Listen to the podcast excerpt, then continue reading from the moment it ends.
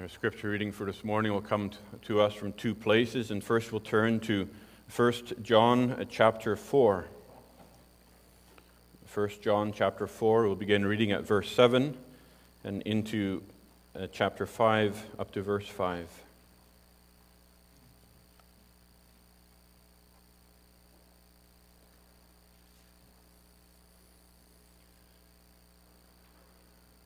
So 1 John chapter 4, beginning at verse 7. Beloved, let us love one another, for love is of God. And everyone who loves is born of God and knows God. He who does not love does not know God, for God is love. In this, the love of God was manifested towards us, that God sent his only begotten Son into the world, that we might live through him. In this is love, not that we loved God, but that he loved us and sent his Son to be the propitiation for our sins. Beloved, if God so loved us, we also ought to love one another. No one has seen God at any time.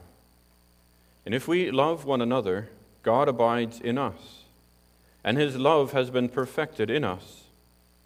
And by this we know that we abide in him, and he in us, because he has given us of his Spirit.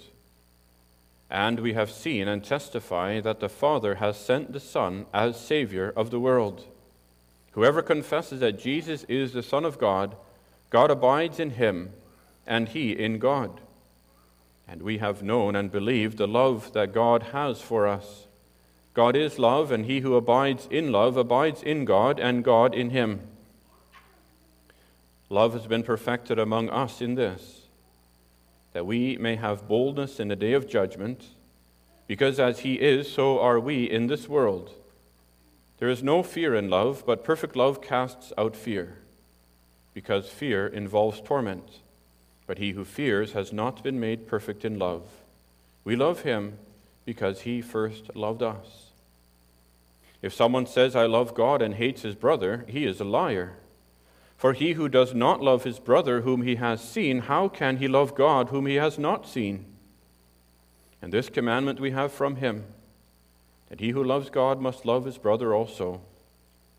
Whoever believes that Jesus is the Christ is born of God, and everyone who loves him who begot also loves him who is begotten of him. And by this we know that we love the children of God, when we love God and keep his commandments. For this is the love of God, that we keep his commandments, and his commandments are not burdensome. For whatever is born of God overcomes the world, and this is the victory that has overcome the world, our faith. Who is he that overcomes the world? But he that believes that Jesus is the Son of God. This far, our scripture reading for this morning, and then turning also uh, once again to 1 Peter chapter 4. 1 Peter chapter 4.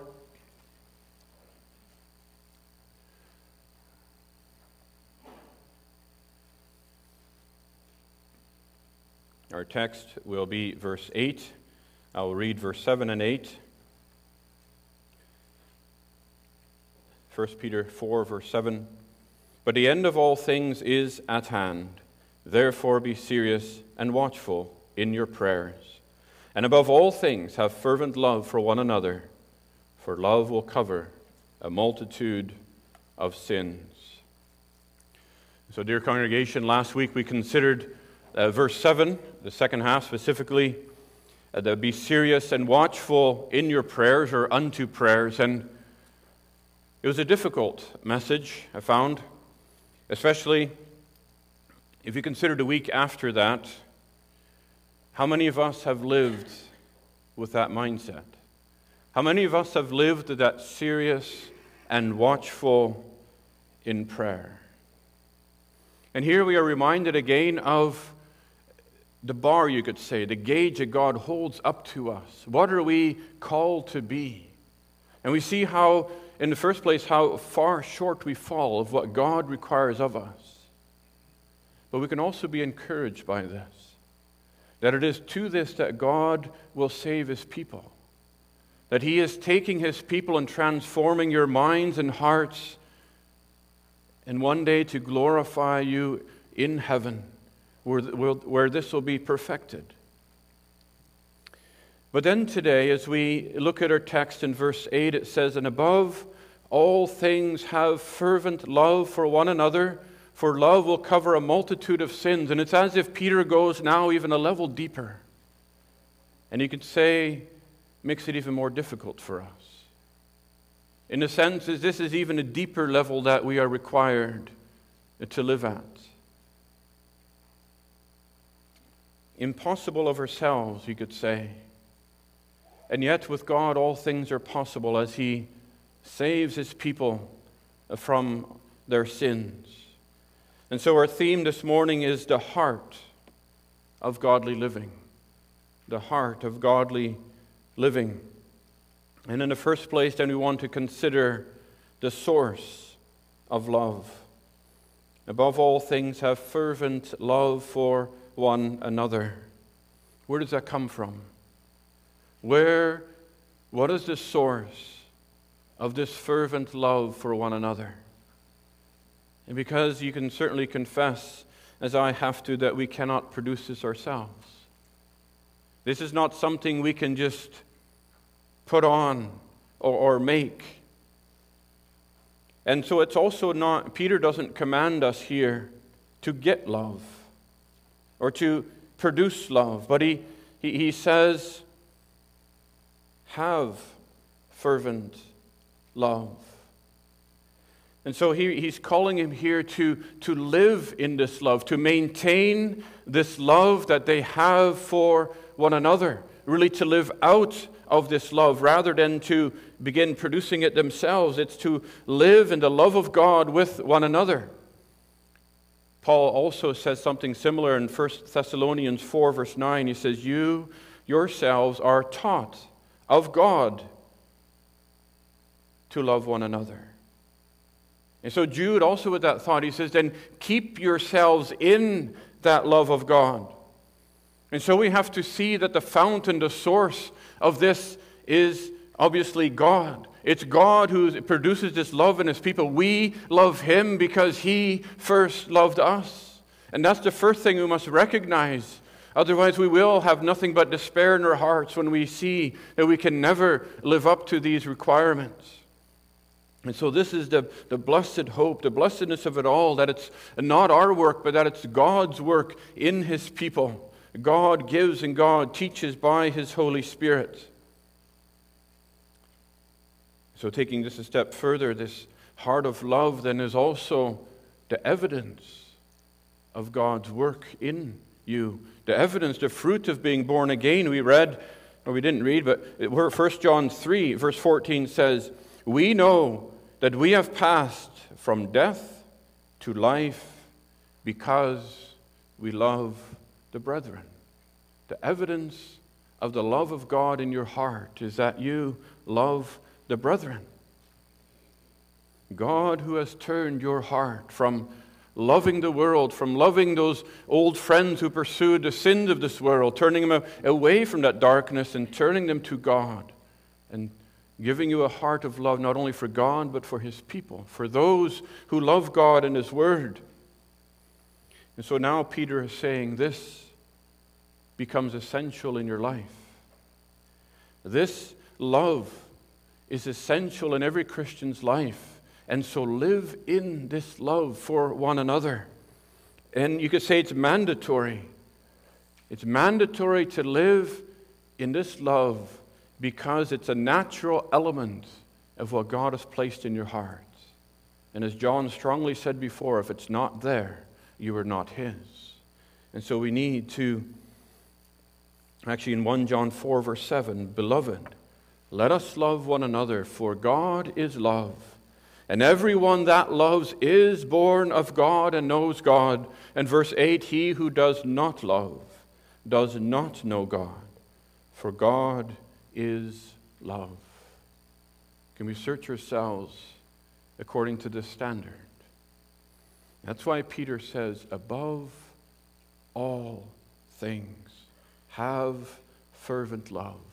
maintain that love in your heart, in your life, in your interactions with each other.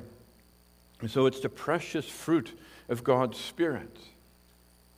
It's, it's His law that He writes on your heart.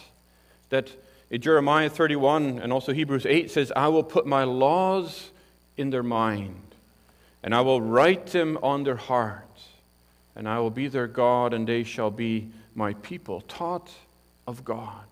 It's written on your heart. It's a teaching in your heart that you can do no, not, nothing else but love. That's a summary of his law, isn't it? To love God above all and our neighbor as ourselves. It's a summary of his, his commandments. And so it's written on your heart by his Spirit. Because we can learn a lot. We can hear a lot of sermons or read a lot of books and know a lot of truth. And yet it's God who has to write it on our hearts to, to love that truth, to love the people who know that truth. And so he gives that love for his law, where before we have to confess there was hatred for that law, where there was a disobedience to that law and the Lord of that law. And so, this love, we can see it expressed in the hearts of his people by obedience to God's law. That's how it is expressed. Jesus says in John 14, If you love me, keep my commandments. And John 14, verse 21, He who has my commandments and keeps them, it is he who loves me. That's what God uses as the gauge of the love of his people. The first table of the law towards God, and the second toward our neighbor. Because the source is from God, it's also according to His perfect law, His perfect holiness, His perfect righteousness. And when He writes that upon your heart, then you are also grieved when you see that law broken not only by yourself, but also by others. David complained in Psalm 119 that rivers of water run down his, uh, from his eyes because men do not keep thy law. Does it grieve us when we see God's law broken, and especially in our, in our nation? Or can we just tolerate it and live along with it? And does it matter to us? Or does it grieve our heart when we see God's law broken in every way? The source of this love. But secondly, the extent of love. Because Peter says in verse 8, and above all things, have fervent love for one another. And so, really, what he's saying is this love must be the most prominent grace in your life. It must be the dominant and pervading fruit that is in your life. 1 Corinthians 13, and now abide faith, hope, and love, these three. But the greatest of these is love. Now, why is that? Well, if you read 1 Corinthians 13, he explains a number of different things. He says, even if we have the gift to speak the truth like angels with pleasant words, we can but if we have no love, then they're just empty words. Lots of noise like a brass gong or sounding cymbals, and then it really means nothing. If we don't love the truth that we speak, it means nothing without heart. Even if we have the gifts to understand all that truth or to explain it, to explain all the mysteries, and we do not have love, it says we are nothing. Even though it seems like we know everything, we really are nothing if we have no love for that. He says if we have faith to remove mountains, to do great things, but without love, we are nothing. Because then we're just using it for our own self interest, for our own pride. He says if we give everything that we own to feed the poor and the hungry, and we don't have love, then it doesn't do any good to us. This time of year, many people give a lot. Donations go up and give many gifts. But Paul says if there's no love, then it doesn't profit us anything. Even if we give ourselves to become martyrs for the faith, if we're burned, it says, If we do not have true love for God, it doesn't profit us anything. We live in a time and in a nation where we desperately need men and women who will defend the truth of God vigorously, zealously. But how often is the truth not hurt by people who try to stand up for it and yet seem to lack the very love of it? They might think it's noble to be thrown into prison or to resist unjust authorities, but if it's done also without love, without the love for the truth, it can cause even more damage. Is it above all things to have fervent love for God and for His church? Because if there's no love for God, we have to say that those who even end up in hell, even if we burn at the stake, because if there's no love for God, John said, then we are not Gods. Then we do not belong to God. Then there's no true faith. It profits me nothing because then there is no life. and then it's merely the same sin of pride that Adam and Eve had since paradise. Now, I don't want to say all these things just to convict us or to condemn others because it's easy to convict people of this, of our shortcomings. But it is necessary to reflect on the love that God provides for his people and that God requires of his people. Because God is the one who gives this.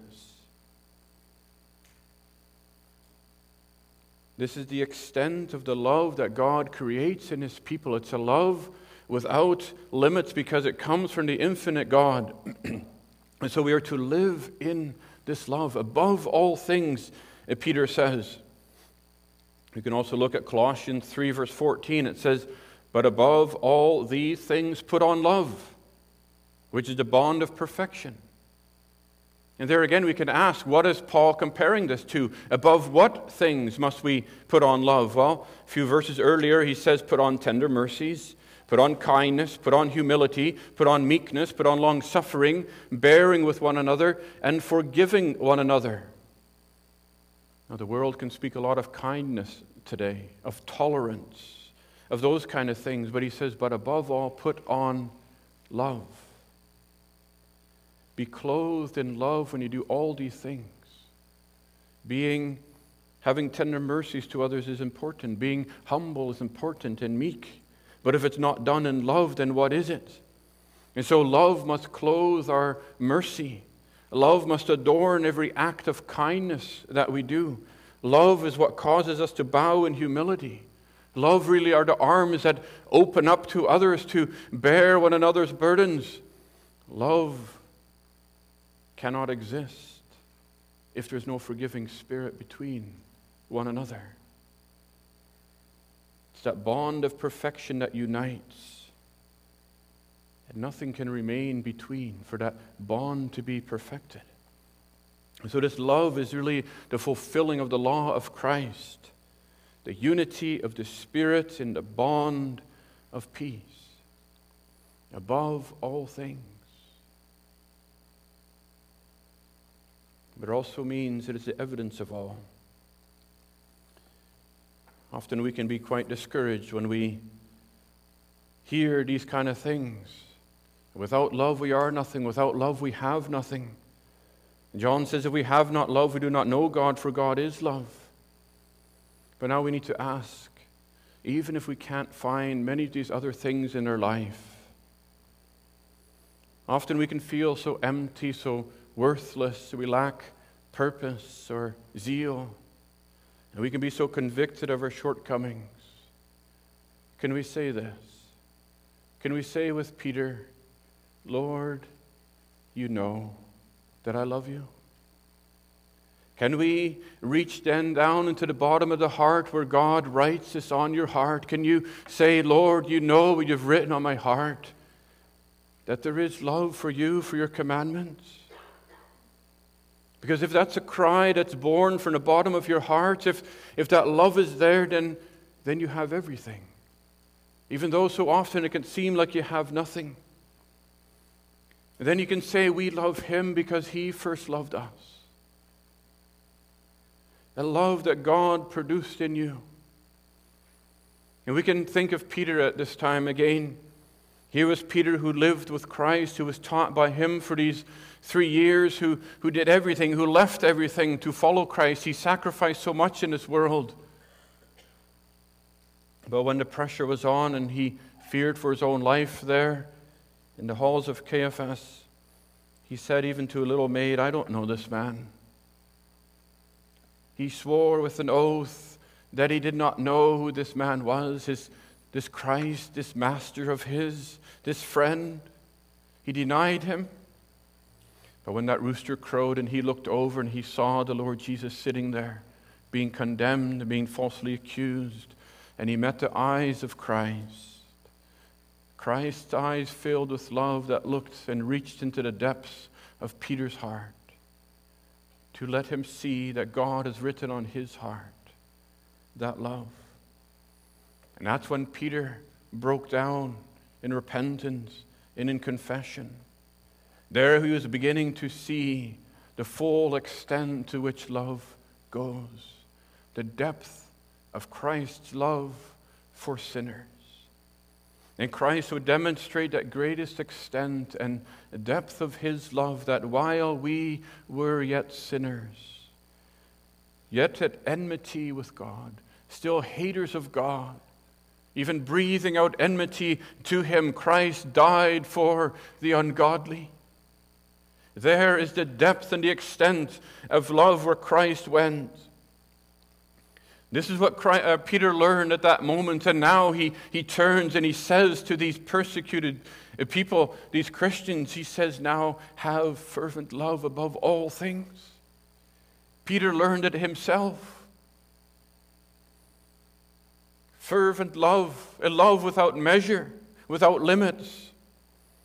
Deuteronomy 6 4, the catechism student should memor- have memorized this. You shall love the Lord your God with all your heart and all your soul and with all your strength.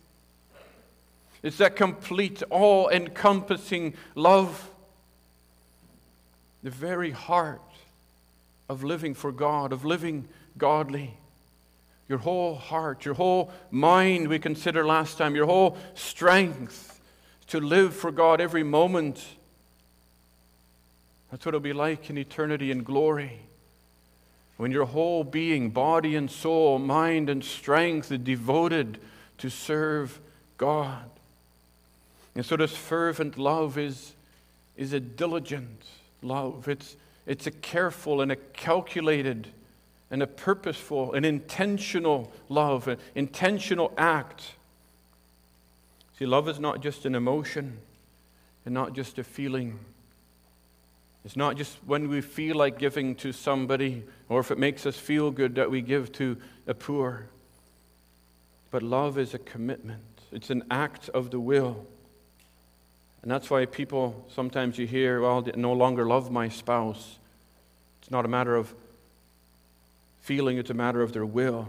They no longer want to do what is required they no longer want to fulfill those marriage vows, and they break them. Love is not a feeling, but a commitment, a committed act of the heart and the whole being. Christ gave himself willingly, he gave himself knowingly, purposefully to save sinners. And so, this fervent love is self denying and life giving. Jesus says, No, a greater love has no man than this, than to lay down one's life for his friends. Love is that affection, that commitment to someone else, to others, to God, and has to be according to God's moral law, according to his commandments. That's why Christ said, If you love me, keep my commandments. Those who keep my commandments, those are the ones who love me, all of them. Don't make excuses to skirt around them, but self denying, self sacrificing for God and others. That's why Christ said, If anyone desires to follow me, let him deny himself. Keeping his word, his commandment is self denying.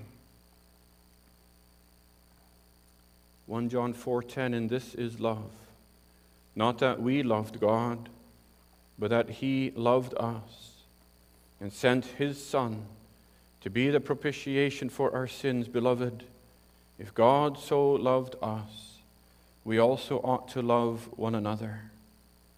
If God loved us in this manner, sending the Father, sending His Son into this world to be the propitiation for our sins, if the Son gave Himself, gave himself as a sacrifice for his people.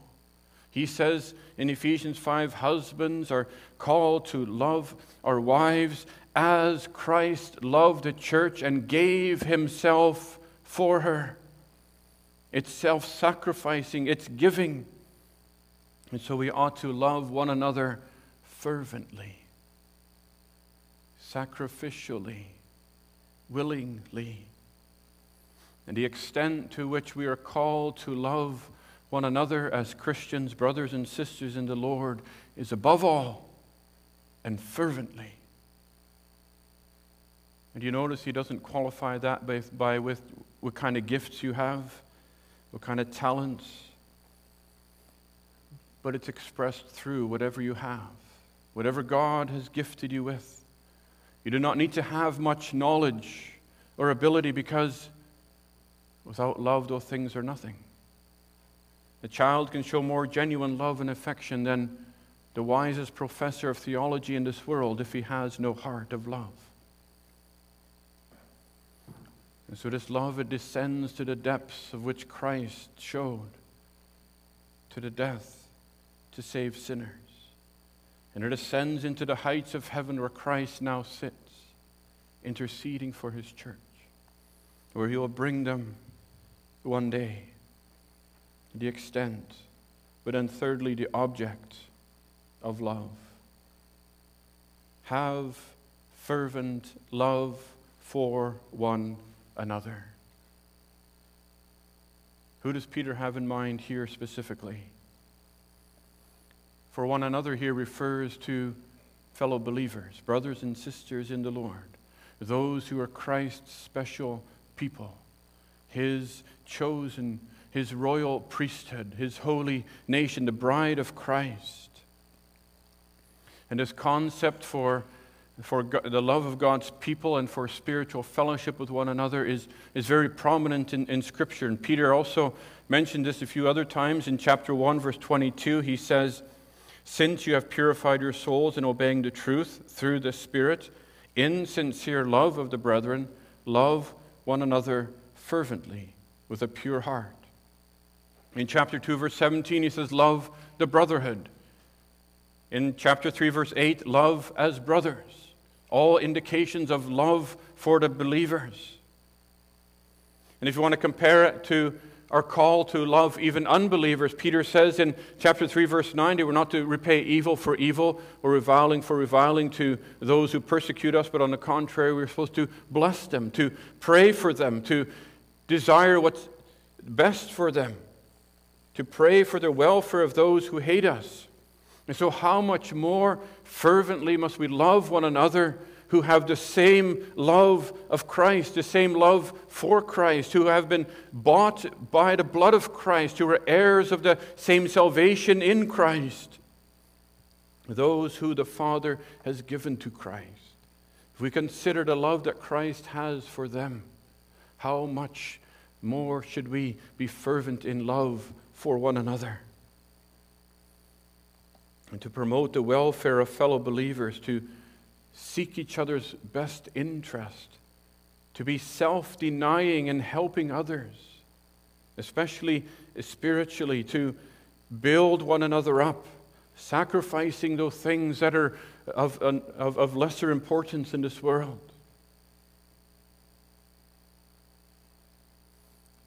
We just think practically of how pleasant and how productive a family would be if all the children and parents could work together in total harmony and peace and unity. Imagine how fast those dishes would be done, and the floor cleaned, and the beds made, and all the joy and delight that there would be, the peace and the love. Let's put that into the bigger picture of the family of God. If there's that unity in this whole world between brothers and sisters in the Lord, what joy, what peace. Jesus said in John 13, A new commandment I give to you, that you love one another as I have loved you, that you also love one another. By this all will know that you are my disciples, if you have love for one another. You are taught by God to love one another. But how sad it is when the world looks at the church and says they can't even get along, or people leave the church because of divisions in the church. It should be the opposite. We are to be a spectacle to the world of the love of God, of the grace. Because what does he say? Why? What is the purpose for this fervent love? Well, he says, For love will cover a multitude of sins. In Ephesians 4:32, Paul says, "Forgiving one another as Christ has forgiven you." This fervent love includes that forgiving spirit. We are called to have a forgiving spirit, to forgive one another. In Matthew 18, verse 21, makes it clear that, again, the extent of this love this forgiving spirit is without limits because Peter asked, How often should I forgive someone who transgresses against me? Seven times? And Jesus said, No, 70 times seven, infinitely, no limits. There must be a heart of fervent love, ready to forgive. Why? Well, because you also desire them, desire for them to know the full forgiveness, to taste that liberty of forgiveness and peace with God. So that we, you can be free of the burden of guilt or sin, whatever is holding you back, whatever is burdening you. There was a young man who lived in his family home, but he had sinned. But he hid it. He couldn't tell his parents, he was too ashamed. Not saying there was no love in the home, but he did not feel like he, he could unload his burden. And it ate away at his conscience and it affected that relationship. There was a division, there was a barrier between children and, and parents, between father and son. He could not unload it. But this is where we have to be ready with open arms as the father was to the prodigal son coming back in repentance. Repentance is necessary. Yes, repentance opens that way for forgiveness. But we must be ready to forgive those who sin against us, especially in the community of believers. We cannot officially forgive if they cannot come and ask for forgiveness, but we must be ready to forgive, ready to help them, willing to forgive without holding grudges, without envy or enmity. That unity, that communion must be restored, that fellowship with one another must be free. How can there be close fellowship if there's barriers, if there's divisions? How can, be there, how can there be fervent love if we keep those walls up between one another and don't let each other into our lives or homes? I'm not saying you have to spill everything that's on your heart and mind, but there needs to be love and fellowship and communion ready to forgive, ready to allow others to unburden their hearts if they've sinned against us or we against them. Knowing that by God's grace we are able to forgive one another. Knowing that you will not be rejected if you come and confess your sins, but that there would be a spirit of forgiveness and unity, a fervent love to remove the barriers, the hindrances of sin knowing that Proverbs 28, verse 13, this is, says, He who covers his sins will not prosper, but whoever confesses and forsakes them will have mercy. And so this takes fervent love. Not to demand the other person to pay up like that unfaithful steward did in Matthew 18, but to be ready to forgive because Christ has forgiven you an infinite sin debt. Peter here is alluding to Proverbs 10, verse 12. He says, Hatred stirs up strife, but love covers all sins. If you're if you let these things go, if you if you stir up strife, if you're arguing, if you're fighting among one another behind people's backs, you're causing divisions, if you're holding grudges against others in, in the church or in your families or other Christians, you're hating one another. This is not love. It's an act out of hatred, holding their sins against them, holding grudges, not instead of releasing their debt. You think of Peter's time here and the culture where he lived. He was speaking to these persecuted Christians, driven from their homes, pilgrims and strangers scattered throughout Asia, Pontus, and Galatia. They need these open arms of fellow believers because what else do they have in this world? Right now we have so much. And people can be so individualistic because we have so much. And yet think of what do you need if we are in times like Peter? And what will happen in this country if it continues on this path and Christians are further brought, pushed to the outskirts, to, the, to, to, to persecution? Are you ready to love one another fervently with open arms? But then also, how do we do this? How do we love one another? Because we said earlier that love is according to the law of God. And so there's a few passages, including James 5, verse 19 to 20, that quote the same text from Proverbs 10 12. And it says, Brethren, if any among you uh, wanders from the truth, and someone turns him back, let him know that he who turns a sinner from the error of his way will save a soul from death and cover a multitude of sins. So, what is this love? It's a fervent love to turn others from their sin, to warn them of their sin. So often we are reluctant to tell others, hey, you have sinned against me. You're sinning here in this or that way. We, we need to have fervent love to hold one another accountable before God. We must love each other, to have compassion on one another. Jude 22 says, On some have compassion, making a distinction, evaluate, but others save with fear, pulling them out of the fire, even hating the garment defiled with the flesh. Sin is soul destroying, and love desires to save everyone from the fire of destruction, from the fire of sin, to pull them out, uh, to hold them before the Word of God.